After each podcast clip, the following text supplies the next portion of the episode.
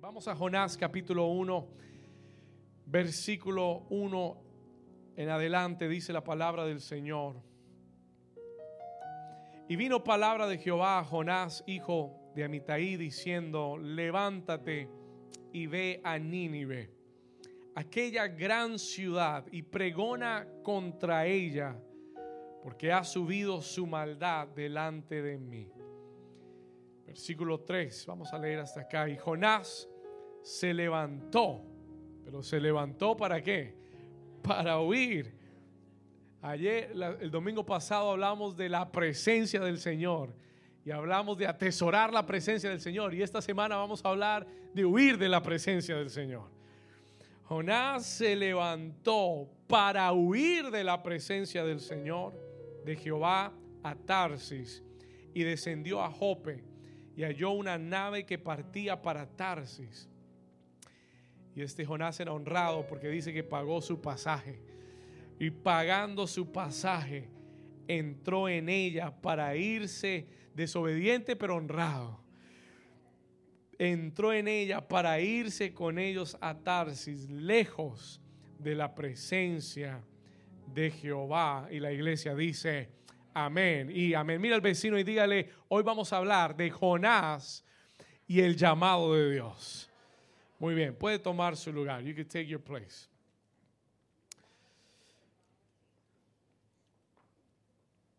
Vamos a tomar un, tiempo, tal vez dos, tres semanas, para hablar un poquito acerca del profeta Jonás. Y como le dije hace un momento, yo sé que es un profeta muy conocido, una historia muy conocida. Y lo que Dios ha puesto en mi corazón es compartir con usted algunas lecciones poderosas, importantes, para todos aquellos que tienen un llamado de Dios y que quieren, anhelan ser usados y seguir ese llamado de Dios en sus vidas. ¿Alguien aquí quiere seguir el llamado de Dios en su vida? Amén. Y, ¿sabe? Yo creo que estamos en una temporada nueva, estos tres meses que vienen, these three months that are coming.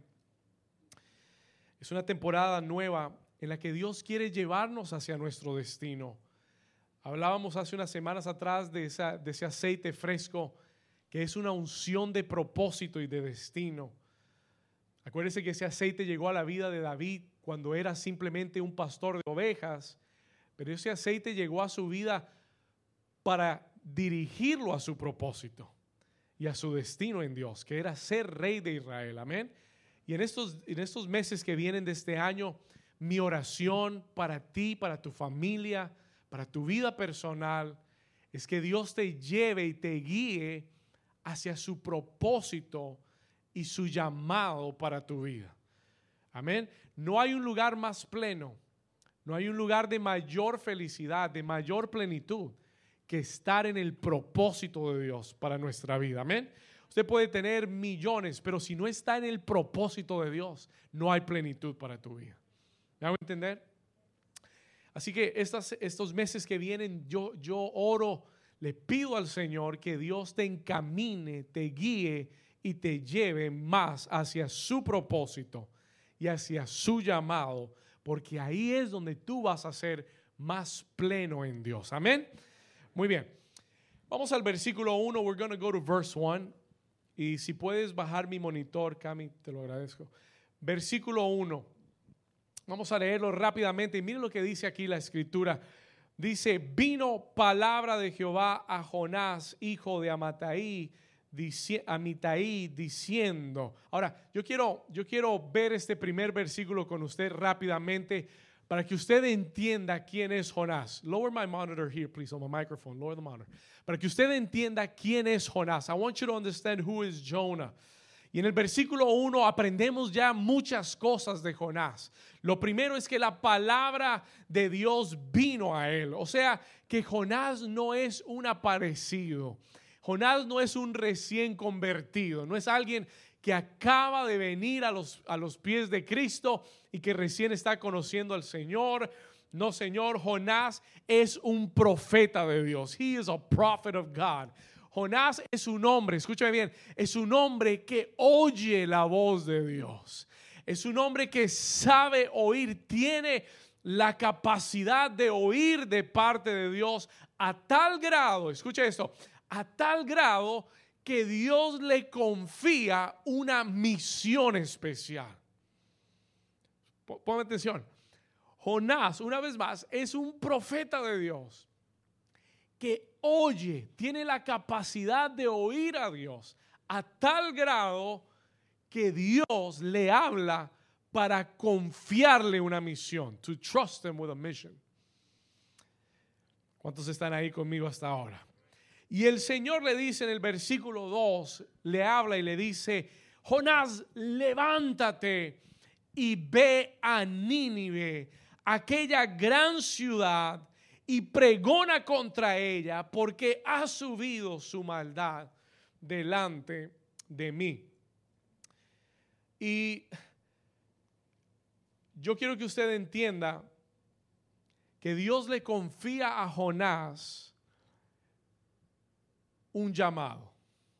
Dios le hace un llamado a Jonás. Él es profeta. He is a prophet. Pero en esta ocasión Dios le da una asignación especial y lo llama, Jonás, quiero que vayas a Nínive. I want you to go to Nineveh. Y quiero que pregones un mensaje contra ellos y les dejes saber que su maldad ya llegó a mi presencia. Escúcheme bien. Y quiero tomar un momento, hacer un paréntesis, porque no quiero que usted se desconecte de este mensaje. I don't want you to disconnect from this message. Quiero que más bien usted entienda conmigo lo que significa un llamado de Dios. What it means to have a calling from God. Diga conmigo propósito y llamado. Vamos, dígalo fuerte. Diga propósito y llamado. El libro de Romanos capítulo 8, versículo 30, Romans 8:30. Si lo ponemos aquí arriba rápidamente, Romanos 8:30 dice, el apóstol Pablo dice, y a los que predestinó, dice, a estos también, ¿qué cosa?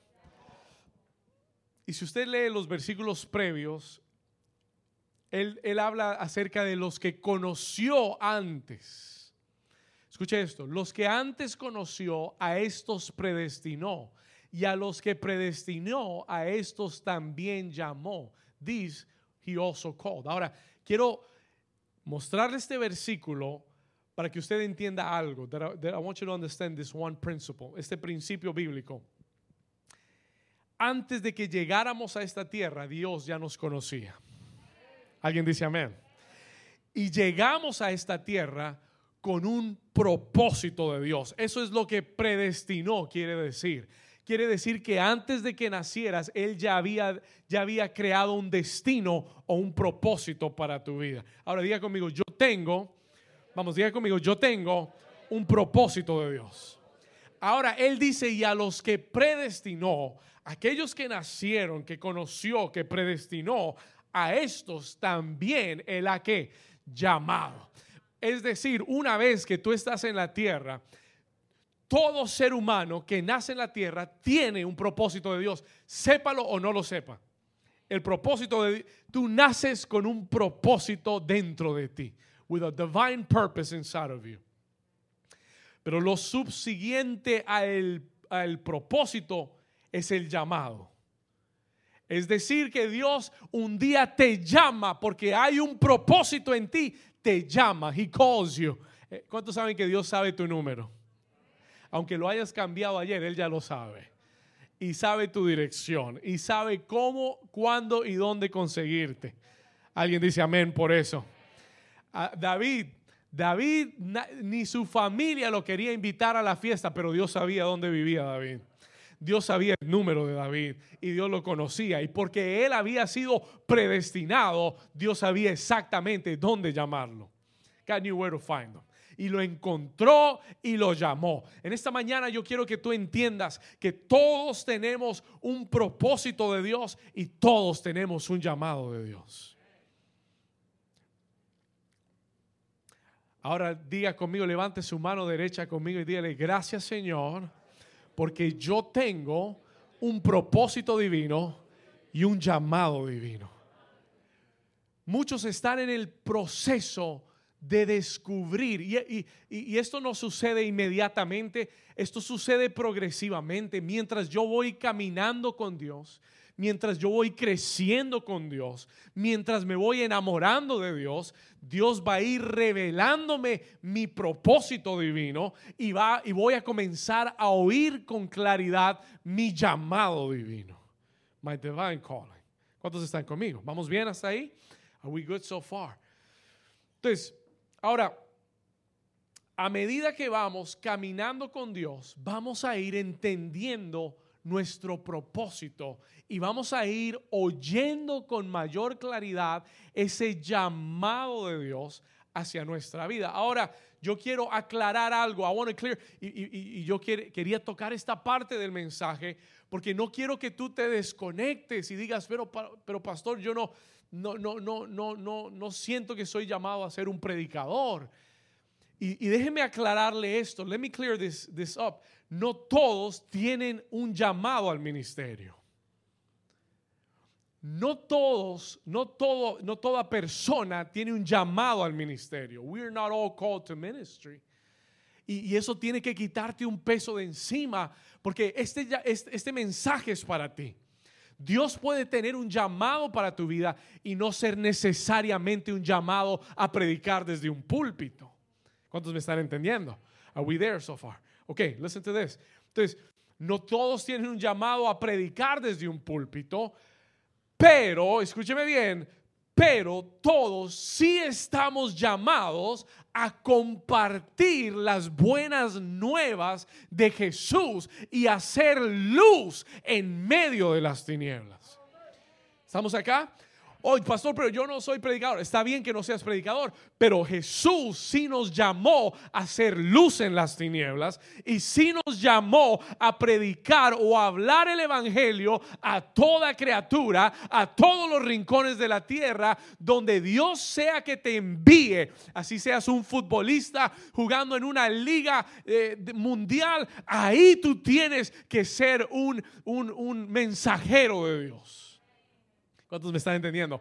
Así sea siendo un doctor que, que, atiendes pacientes, que ves cierta clase de personas, tienes un llamado que responder y es el de ser luz y de hablarles acerca de Jesús.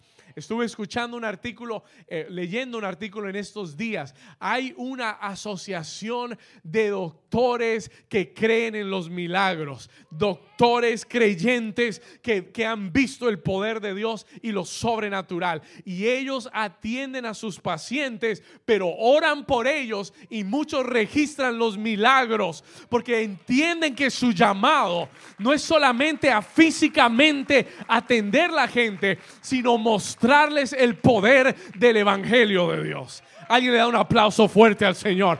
Porque hay cosas que la ciencia no va a poder, no tiene la respuesta. Pero el poder sobrenatural de Dios que tú y yo estamos llamados a demostrar. Pedro dijo, estamos llamados a declarar las virtudes de aquel que nos llamó de las tinieblas a su luz admirable. Tú y yo somos los testimonios, los testigos de que servimos a un Dios sobrenatural. Y por eso aquí hay personas que han sido sanadas por la mano de Dios. Un milagro de sanidad. Aquí hay un hombre sentado que ha visto la mano sanadora del Señor sanar su corazón. Hay personas aquí que Dios ha librado de la muerte. Escúcheme, hay personas aquí que han visto la provisión sobrenatural de Dios en su vida. Y nuestro llamado es no a no quedarnos callados, sino a compartir con otros el mensaje, escúcheme, las buenas nuevas, a compartir el mensaje, así sea en una oficina, así sea en un colegio, en una universidad, en tu casa, con tu familia, así sea con los vecinos. Dios no te dio esa casa solamente para que vivas ahí tranquilo y contento. Dios te puso en un lugar para que tú seas luz a las personas que están a tu alrededor para que ellos vean en ti. Ese es nuestro llamado. That is our call. Entonces yo quiero, yo quiero definirte el propósito de todo llamado, the purpose of every call. Escúcheme bien, porque si el, varía, si el llamado varía tanto o puede ser tan extenso como el que predica desde un púlpito hasta una madre que está en casa eh, educando a sus hijos en el temor de Dios. Ese es su llamado. That is her calling. ¿Cuántos me están entendiendo? Si el llamado puede ser tan extenso, ¿cuál es entonces el enfoque o el propósito de todo llamado? What is the purpose of every call? Anote esto, por favor. I'm giving you some, some heavenly wisdom here. Aquí hay, aquí hay sabiduría del cielo. Escuche esto el propósito de todo llamado, sea desde un púlpito predicando, o sea que Dios te haya dado una voz privilegiada y tú seas un salmista que adora a Dios en el altar, o sea que tú seas un servidor en la casa de Dios y Dios te ha llamado a servir, o, o que seas un padre, una madre educando a tus hijos en el temor de Dios. El propósito y el enfoque el propósito o el enfoque de todo llamado, número uno, es glorificar a Dios. Es to glorify God. Sea lo que sea que Dios te haya llamado a hacer, número uno, debe glorificar a Dios. Ese es el propósito de tu llamado. Glorificar a Dios. Y número dos, en number two, llevar a otros a conocer el amor de Dios en Cristo. Que otros conozcan a Dios a través de aquello que Dios te llamó a hacer. Y se lo dije hace un momento, sea que Dios te haya llamado a ser un futbolista, un basquetbolista, un doctor, un abogado, sea cual sea el área de influencia en la que Dios te coloque, que tú entiendas que ahí tienes un llamado número uno, glorificar a Dios, glorify God there. Que la gente, que la gente cuando te vea diga, e, este hombre glorifica a Dios siempre siempre le da gracias a Dios. Siempre le pregunta y siempre tiene a Dios en medio de todo. Que glorifiques a Dios con lo que... Si eres el mejor doctor del mundo, que no digas, ay, es que yo soy muy bueno, no, sino que le des la gloria a Dios. Yo creo que Dios va a levantar profesionales, los mejores profesionales en el mundo tienen que ser hijos de Dios. ¿Alguien está aquí conmigo? Los mejores profesionales en el mundo, los mejores ingenieros de sonido, los, mejores doctores, los mejores abogados, los mejores, eh, lo que usted quiera, futbolistas. Y gracias a Dios porque hemos visto esto cambiar en, la, en la esfera de nuestras naciones. Hoy en día los atletas, hoy en día los profesionales hablan más abiertamente de Jesús. ¿Estamos acá? Y sea lo que sea que Dios te lleve a hacer, que tú glorifiques a Dios, número uno, y número dos, que tú lleves a otros a conocer a Dios a través de eso que estás haciendo. Ahí está el propósito de todo llamado. Como pastor es lo mismo. Si yo soy el mejor pastor o el mejor predicador, no es para mi gloria, es para la gloria de Dios. Si Dios me, da el privilegio de ejercer este oficio, ¿es para qué? Es para llevar a otros a conocerlo más a Él. Y el día que yo deje de hacer eso, dejo de cumplir mi llamado. Aunque yo esté aquí parado, si yo dejo de glorificar a Dios y si yo dejo de llevar a otros a conocerlo más a Él, estoy aquí es solamente como un títere, like a puppet. Escúcheme, no hago nada. Si usted es un adorador, if you're a worshiper, ese es tu llamado. No cantar solamente, tu llamado es glorificar a Dios con tu vida, con tu ejemplo, glorificar a Dios en todo lo que tú hagas y que otros conozcan a Dios a través de su presencia. ¿Estamos acá? ¿Cuántos le pueden dar un aplauso al Señor fuerte?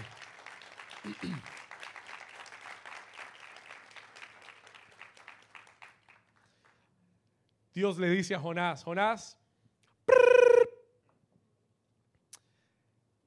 quiero que te levantes y vayas a Nínive y quiero que les prediques y quiero que les dejes saber que su maldad ha llegado a mi presencia. Y el versículo y vamos al versículo Let's go to verse. Hasta aquí vamos bien. ¿Cuántos dicen amén? Pastor, hasta aquí va todo bien. Pero llegamos al versículo 3. But we're going to go to verse 3. Y el tiempo va avanzando rápido hoy. Versículo 3. Mira lo que dice. Jonás recibe el llamado, atiende la llamada, le contesta al Señor, recibe la misión, recibe la asignación de parte de Dios. He receives his assignment. Y en el versículo 3 dice, y Jonás se levantó para huir de la presencia de Jehová a Tarsis. Vamos a parar ahí. Let's stop there. La pregunta del, millón es, ¿qué pasó? What happened? What did we miss in the story? ¿De qué me perdí en la historia? Porque este es un hombre que oye a Dios, es un profeta de Dios, recibe una asignación y una misión. Dios le dice, te estoy enviando a las naciones. Cualquier otro hubiera dicho, amén, Señor. Aleluya. Pero Jonás, dicho sea de paso, Nínive no era, un, no era una ciudad judía, no era un lugar del pueblo de Israel. Dios lo está enviando a otro lugar. Cualquier otro predicador, profeta, hubiera recibido la invitación y se hubiera ido enseguida. Pero la Biblia dice que algo pasó en Jonás, que en vez de arrancar y tomar el próximo avión de United para Nínive, estoy haciéndole publicidad aquí a David. Después hablamos con United. Tomó el otro avión para Tarsis. Y la pregunta es, ¿por qué? Question is why. No entiendo, pastor. Escúcheme bien, aquí quiero entrar en el primer punto que quiero hablar de tu llamado. What happened? ¿Qué pasó? Anote esto, por favor. Write this down. El llamado de Dios, sea cual sea para tu vida, sea lo que sea que Dios te está llamando a hacer, lo que Él está manifestándote, dirigiéndote a hacer, hay un principio que debes aprender. El llamado de Dios siempre requiere morir a nuestra propia voluntad.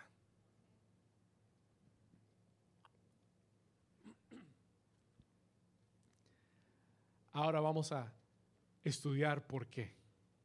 La story why. Una vez más, el llamado de Dios siempre requerirá el morir a mi propia voluntad. Ahora le voy a explicar por qué. Let me explain to you why. Nínive era una de las ciudades más grandes del mundo antiguo.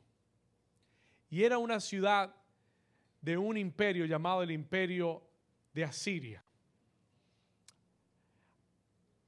Aquí está el problema. Here's the problem. Escúcheme bien. Dice, voy, voy a simplificárselo. Let me simplify this to you.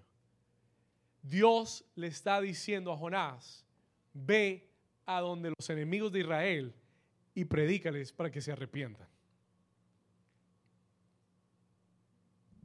Y a Jonás no le gustó la idea. He didn't like the idea. Porque es que la gente de Nínive y el imperio Asiria, de Asiria eran personas barbáricas. No era gente nice. No era gente linda. ¿Saben lo que hacían los asirios cuando conquistaban una ciudad? Mutilaban las personas. Les cortaban brazos, piernas, para que nunca más pudieran levantarse a pelear y a retomar su territorio. Eran sanguinarios. Y escúcheme acá, Jonás posiblemente había sido impactado personalmente por esto. Él había visto a su nación sufrir por esto. Él no quería a la gente de Nínive. No le caían bien los asirios. Y cuando el Señor le dice, ve y, y pregona contra ellos, Jonás tiene un conflicto personal. He has a personal conflict. Porque más adelante Jonás le va a decir al Señor, yo sabía que los ibas a perdonar. ¿Sabe lo que Jonás está deseando? ¿Sabe por qué Jonás no quiere ir? Porque él no quiere que Dios los perdone. Ahora diga conmigo, para cumplir el llamado, yo tengo que entender quién es el jefe.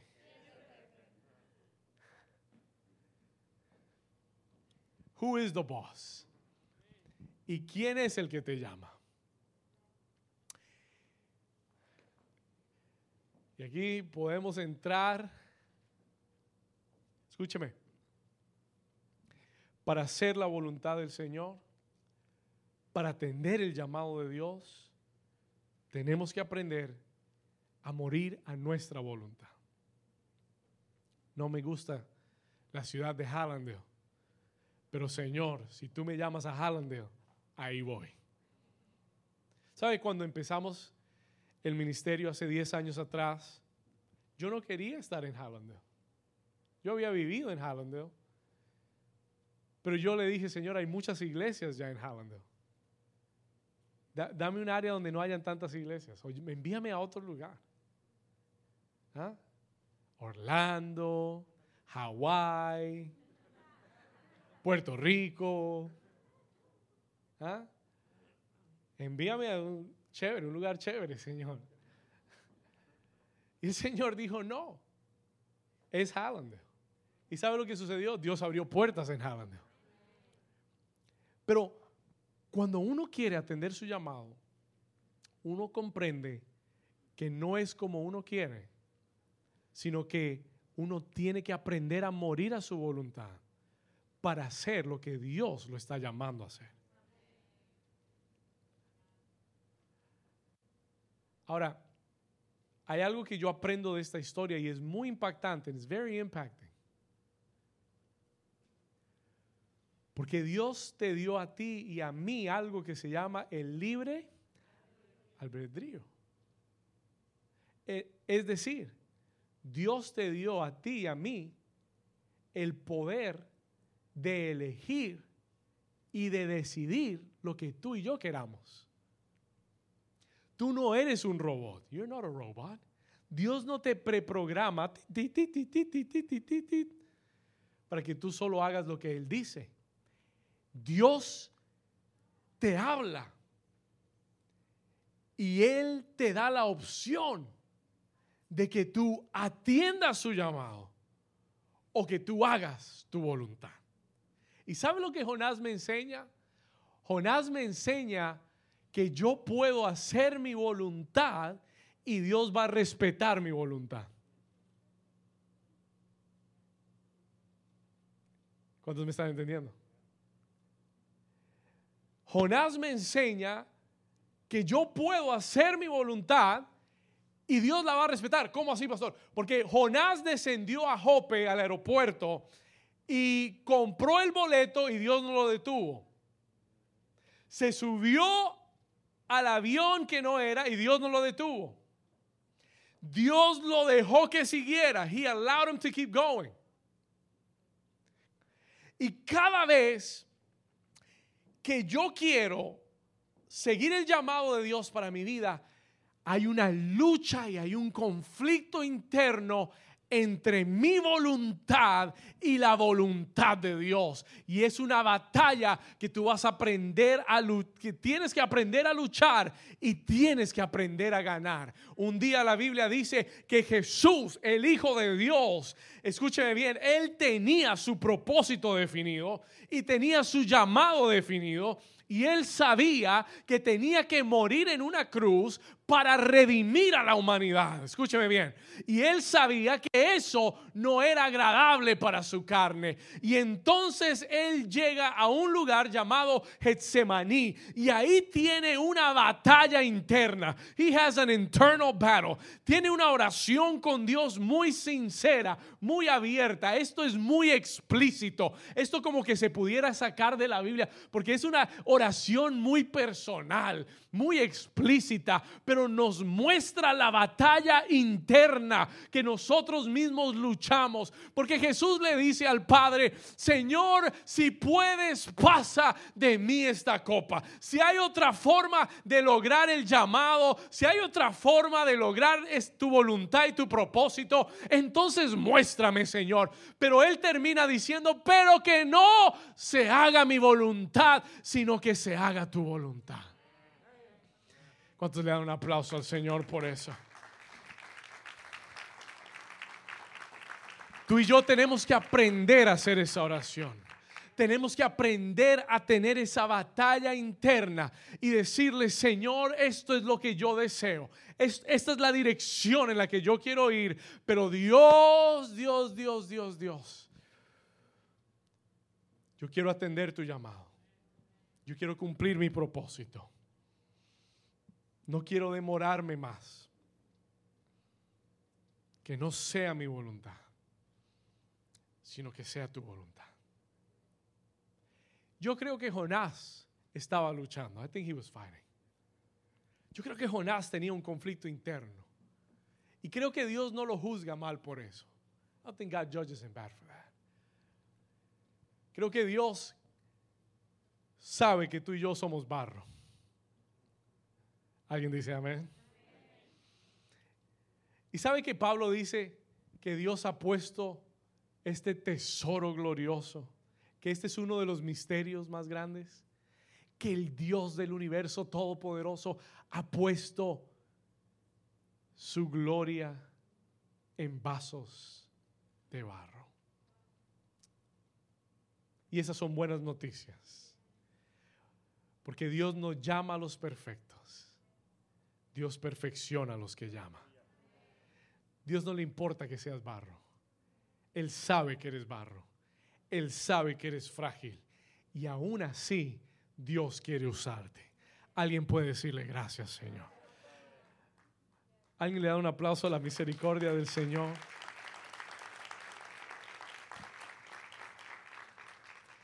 Y Jonás está en el aeropuerto de Israel, de Jope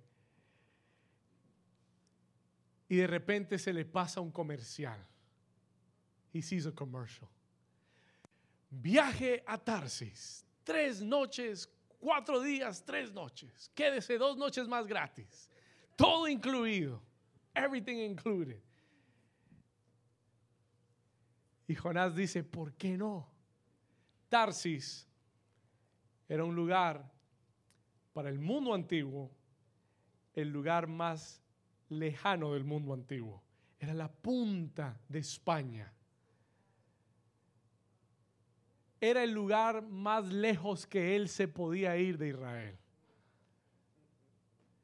Y Jonás dice, tal vez si me voy a unas vacaciones a Tarsis, el Señor se le olvide de ese llamado insólito que tiene para mi vida. Tal vez si yo me voy de vacaciones a Tarsis, Él se encuentre otro profeta por ahí que le haga caso y lo haga. Pero toca al vecino y dile, Dios tiene algo contigo. Vamos, dile, Dios tiene algo contigo. Y la Biblia dice, vamos rápido, yo sé que he tomado tiempo acá. Y la Biblia dice que Jonás, escúcheme bien, se embarcó camino a Tarsis. He went to Tarsis. Escuche esto. Vamos a ir al versículo 4. Let's go to verse 4. Vamos rápido. Jonás se sube a esta nave camino a compró su pasaje, se montó a la nave, primera clase. Versículo 4, verse 4. Pero Jehová, diga conmigo, Dios tiene algo contigo. Ahora diga, Dios tiene algo conmigo. Pero Jehová, que lo dejó comprar el pasaje y lo dejó subirse en el avión equivocado, no va a dejarlo tranquilo llegar a su destino porque Dios tiene un llamado para tu vida. Y cuando Dios tiene un llamado para tu vida, Él no te va a dejar tranquilo hasta que tú atiendas y oigas el llamado que Dios tiene para ti. Y tú puedes irte lejos de Dios y puedes hacer lo que a ti se te dé la gana, pero Dios encontrará la forma y la manera para incomodarte. Allá donde te metas, en esa ciudad lejos, en ese lugar lejos, en ese trabajo lejos de donde Dios te llamó, te puedes meter y allá Dios te va a incomodar para que oigas su voz y atienda su llamado. Alguien está aquí conmigo. Alguien le da un aplauso al Señor. Dios no te dejará hasta que cumplas el propósito de Dios en tu vida. Así te demores 40 años dando vueltas en el desierto y llegues al final de tu vida, pero Él no se va a rendir y Él no va a dejar de marcar tu número aunque cambies de teléfono. ¿Cuántos dicen amén? Oh, this is good. Versículo 4, verse 4. Pero Jehová hizo levantar un gran viento en el mar. ¿Cuántos saben que Dios controla el mar? Y controla los vientos. Y él dice, bueno, te voy a dejar subir, pero como yo controlo el mar y el viento, los voy a levantar. Escuche. Tan grande que se pensó que se partía la nave. Ahora, hay tormentas provocadas por el enemigo. Escúcheme, hay tormentas que vienen de repente. Anote esto, esto le va a servir mucho. It's going to help you a lot. Hay dos clases de tormentas. There's two types of storms. Hay tormentas provocadas por el enemigo. Y esas tormentas vienen cuando tú vas en la dirección correcta. Y el enemigo las levanta para detenerte y desviarte de la dirección correcta. Lo bueno de esas tormentas es que como tú tienes una palabra y una promesa de Dios, tú te puedes parar y reprender la tormenta y mantener la paz en tu corazón porque tú sabes que vas en la dirección correcta. Y le pasó a Jesús. Pero hay una segunda clase de tormentas. There's a second type of storms. Y son las tormentas que Dios provoca.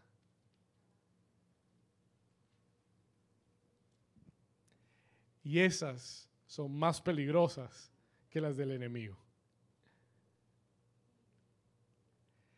La del enemigo tú puedes reprender. Pero la que Dios levanta, ¿qué haces cuando es Dios el que levantó la tormenta?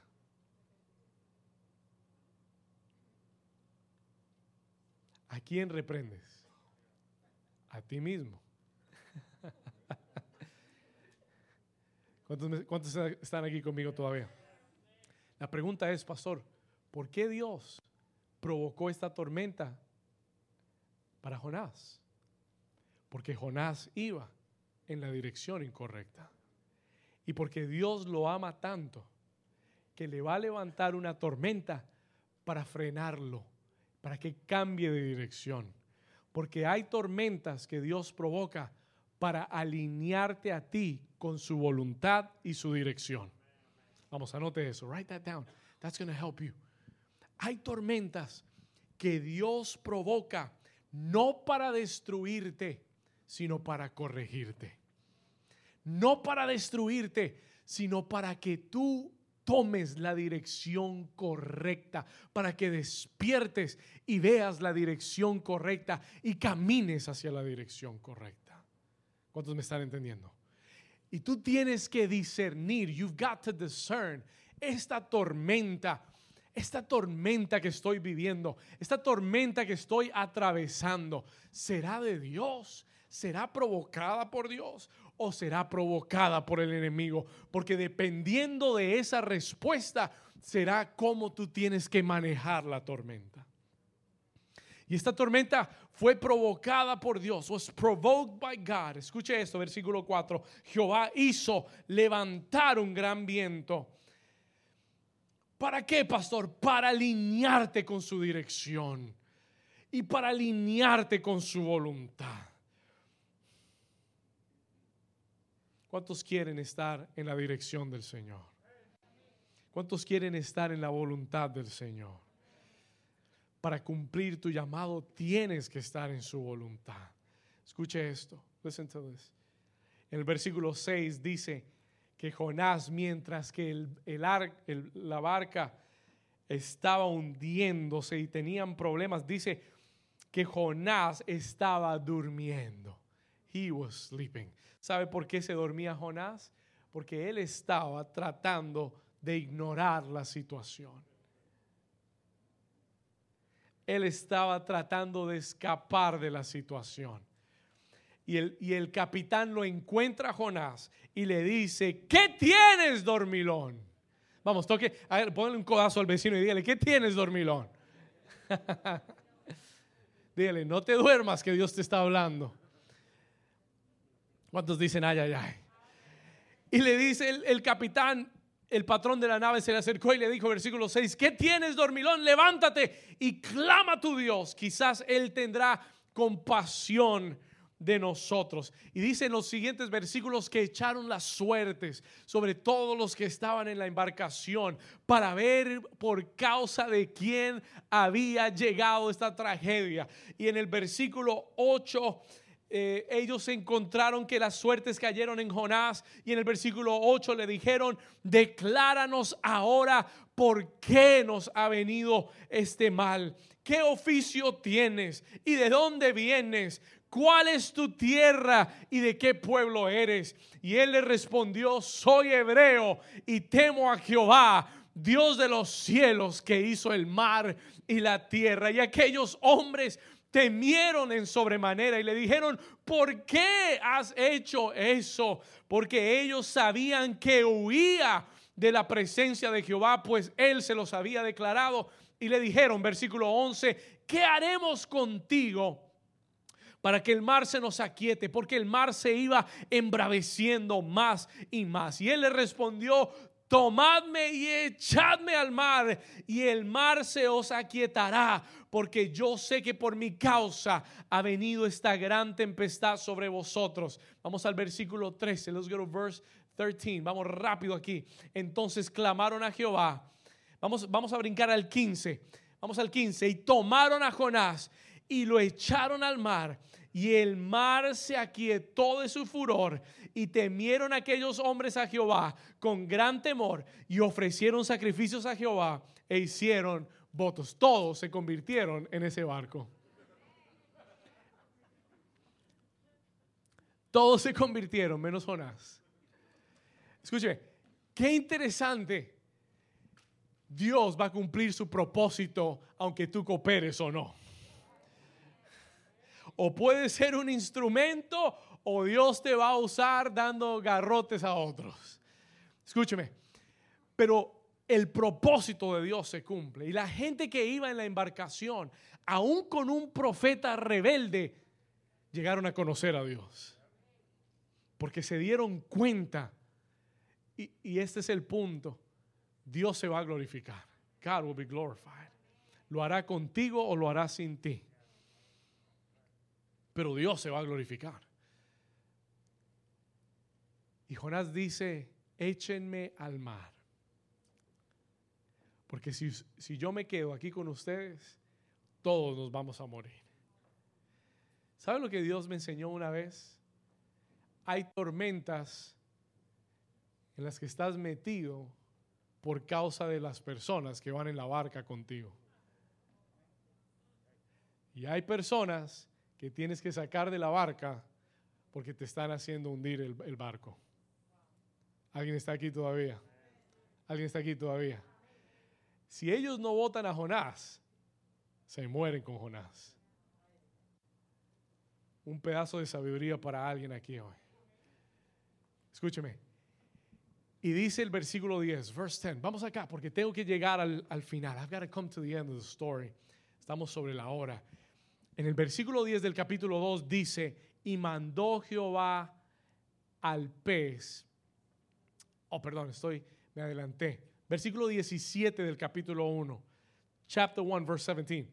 Pero Jehová tenía preparado, diga preparado. ¿Qué tenía preparado Dios?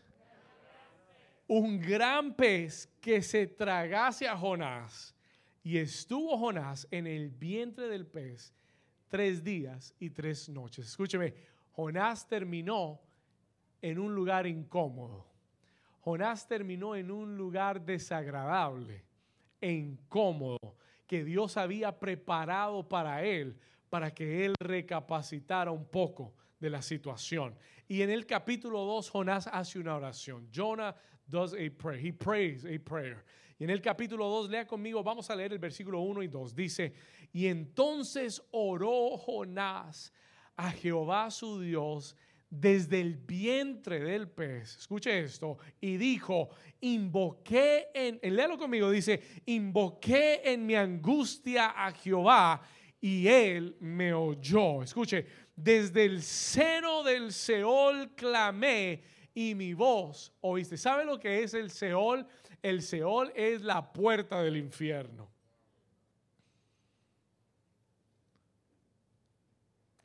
El Seol era el mismo infierno. Jonás había llegado hasta el límite, había llegado hasta la puerta del mismo infierno. Y tuvo que llegar a ese lugar para poder orar a Dios y tener un cambio en su corazón.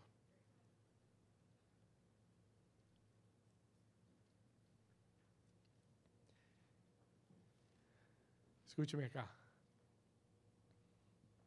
Pero Dios le está dando una oportunidad. Y desde ahí, aún en el Señor, clamó a Dios y comenzó a orar. Mire, quiero leerle esta parte de su oración, versículo 8. Dice, los que siguen vanidades ilusorias, su misericordia abandonan. Versículo 9. Mas yo, con voz de alabanza, te ofreceré sacrificios y pagaré lo que te prometí. ¿Sabe lo que Jonás le dice? Y estoy llegando al final. I'm coming to the end today. Vamos a continuar la próxima semana. Escúcheme. ¿Sabe lo que Jonás le dice? Señor, yo me desvié, abandoné tu misericordia, pero hoy me comprometo a ofrecer sacrificios y a pagar lo que prometí. y el Señor quería que te preguntara esta mañana. Wanted me to ask you this morning. ¿Qué es aquello que tú has prometido al Señor? ¿Qué es aquello que tú has hecho un compromiso con Dios hacer para Él, que has dejado a un lado? Porque tal vez te has desviado con cosas ilusorias, vanidades ilusorias. Y el Señor quería que recordaras en esta mañana ese llamado que Él ha puesto en tu vida ese llamado que Él te hizo hace años atrás, que puso en tu corazón. Y tal vez tú has luchado y has batallado y tal vez te has dejado desviar por cosas que, por comerciales que te han desviado de la dirección de Dios, del llamado de Dios para tu vida. Y el Señor quería en esta mañana que te dijera, Jonás, todavía hay una oportunidad. Porque el, apóstol Pablo declara en el libro de Romanos que los dones y el llamado son irrevocables que mientras que tú estés vivo, Dios tiene algo contigo. Mientras que tú respires, aunque te hayas equivocado, aunque hayas fallado, aunque te hayas desviado, aunque hayas tomado el vuelo incorrecto, Dios aún sigue teniendo algo contigo. Él aún sigue viendo en ti el propósito y el llamado. Y Él esta mañana está llamando Escuche, está llamando una vez más. He's calling you once again. Chequea el celular. Este, si lo tiene, si lo tiene silencioso está vibrando, it is vibrating. Pero Él está llamándote esta mañana y te está diciendo en este 2020, yo quiero que tú tomes el camino en la dirección de tu llamado. Quiero, alguien está oyendo la palabra del Señor. Quiero que tomes el camino en la dirección de mi propósito para tu vida. No te dejes desviar con ilusiones con cosas, ilus vanidades ilusorias. Si le hiciste un voto al Señor, cúmplelo. Si oíste la voz de Dios llamándote, no demores más. Agarra el teléfono y contesta el llamado de Dios. Si, si fallaste, arrepiéntete. Ora, clama al Señor. Y aunque estés en el seno del Seol, ahí me oyó Jehová. Y ahí oyó mi clamor. Y me sacó me sacó del vientre de la tierra para llevarme a hacer el propósito de Dios. Vamos, alguien que le dé un aplauso fuerte en esta mañana al Señor.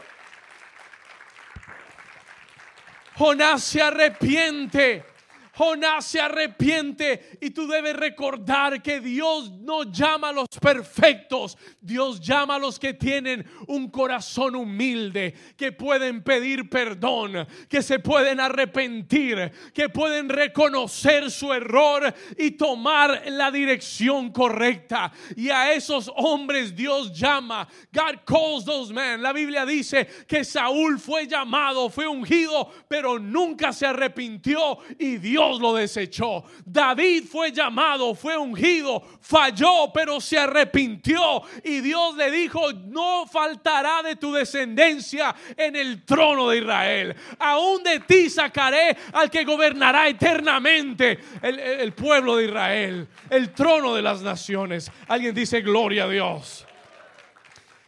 Aquí termino, here I finish capítulo 3, versículo 1 dice la palabra del capítulo 2, versículo 10, ahora sí.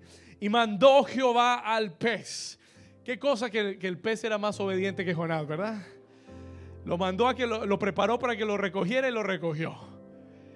Lo mandó para que lo fuera a vomitar y lo vomitó. Versículo 10. Y mandó Jehová al pez y vomitó a Jonás en tierra. Capítulo 3, versículo 1. Chapter 3, verse 1. Y aquí cerramos hoy. We'll finish here today. Y vino palabra de Jehová por segunda vez a Jonás. Yo vine a decirte, Dios es el Dios de las segundas oportunidades. Y voy a ir un paso más para decirte, Él es aún el Dios de las terceras oportunidades y aún de las cuartas oportunidades y aún de las quintas oportunidades y las que seas que necesites mientras que tú regreses a Dios su palabra regresará a ti porque sus, sus dones y llamados son irrevocables ¿Cómo no?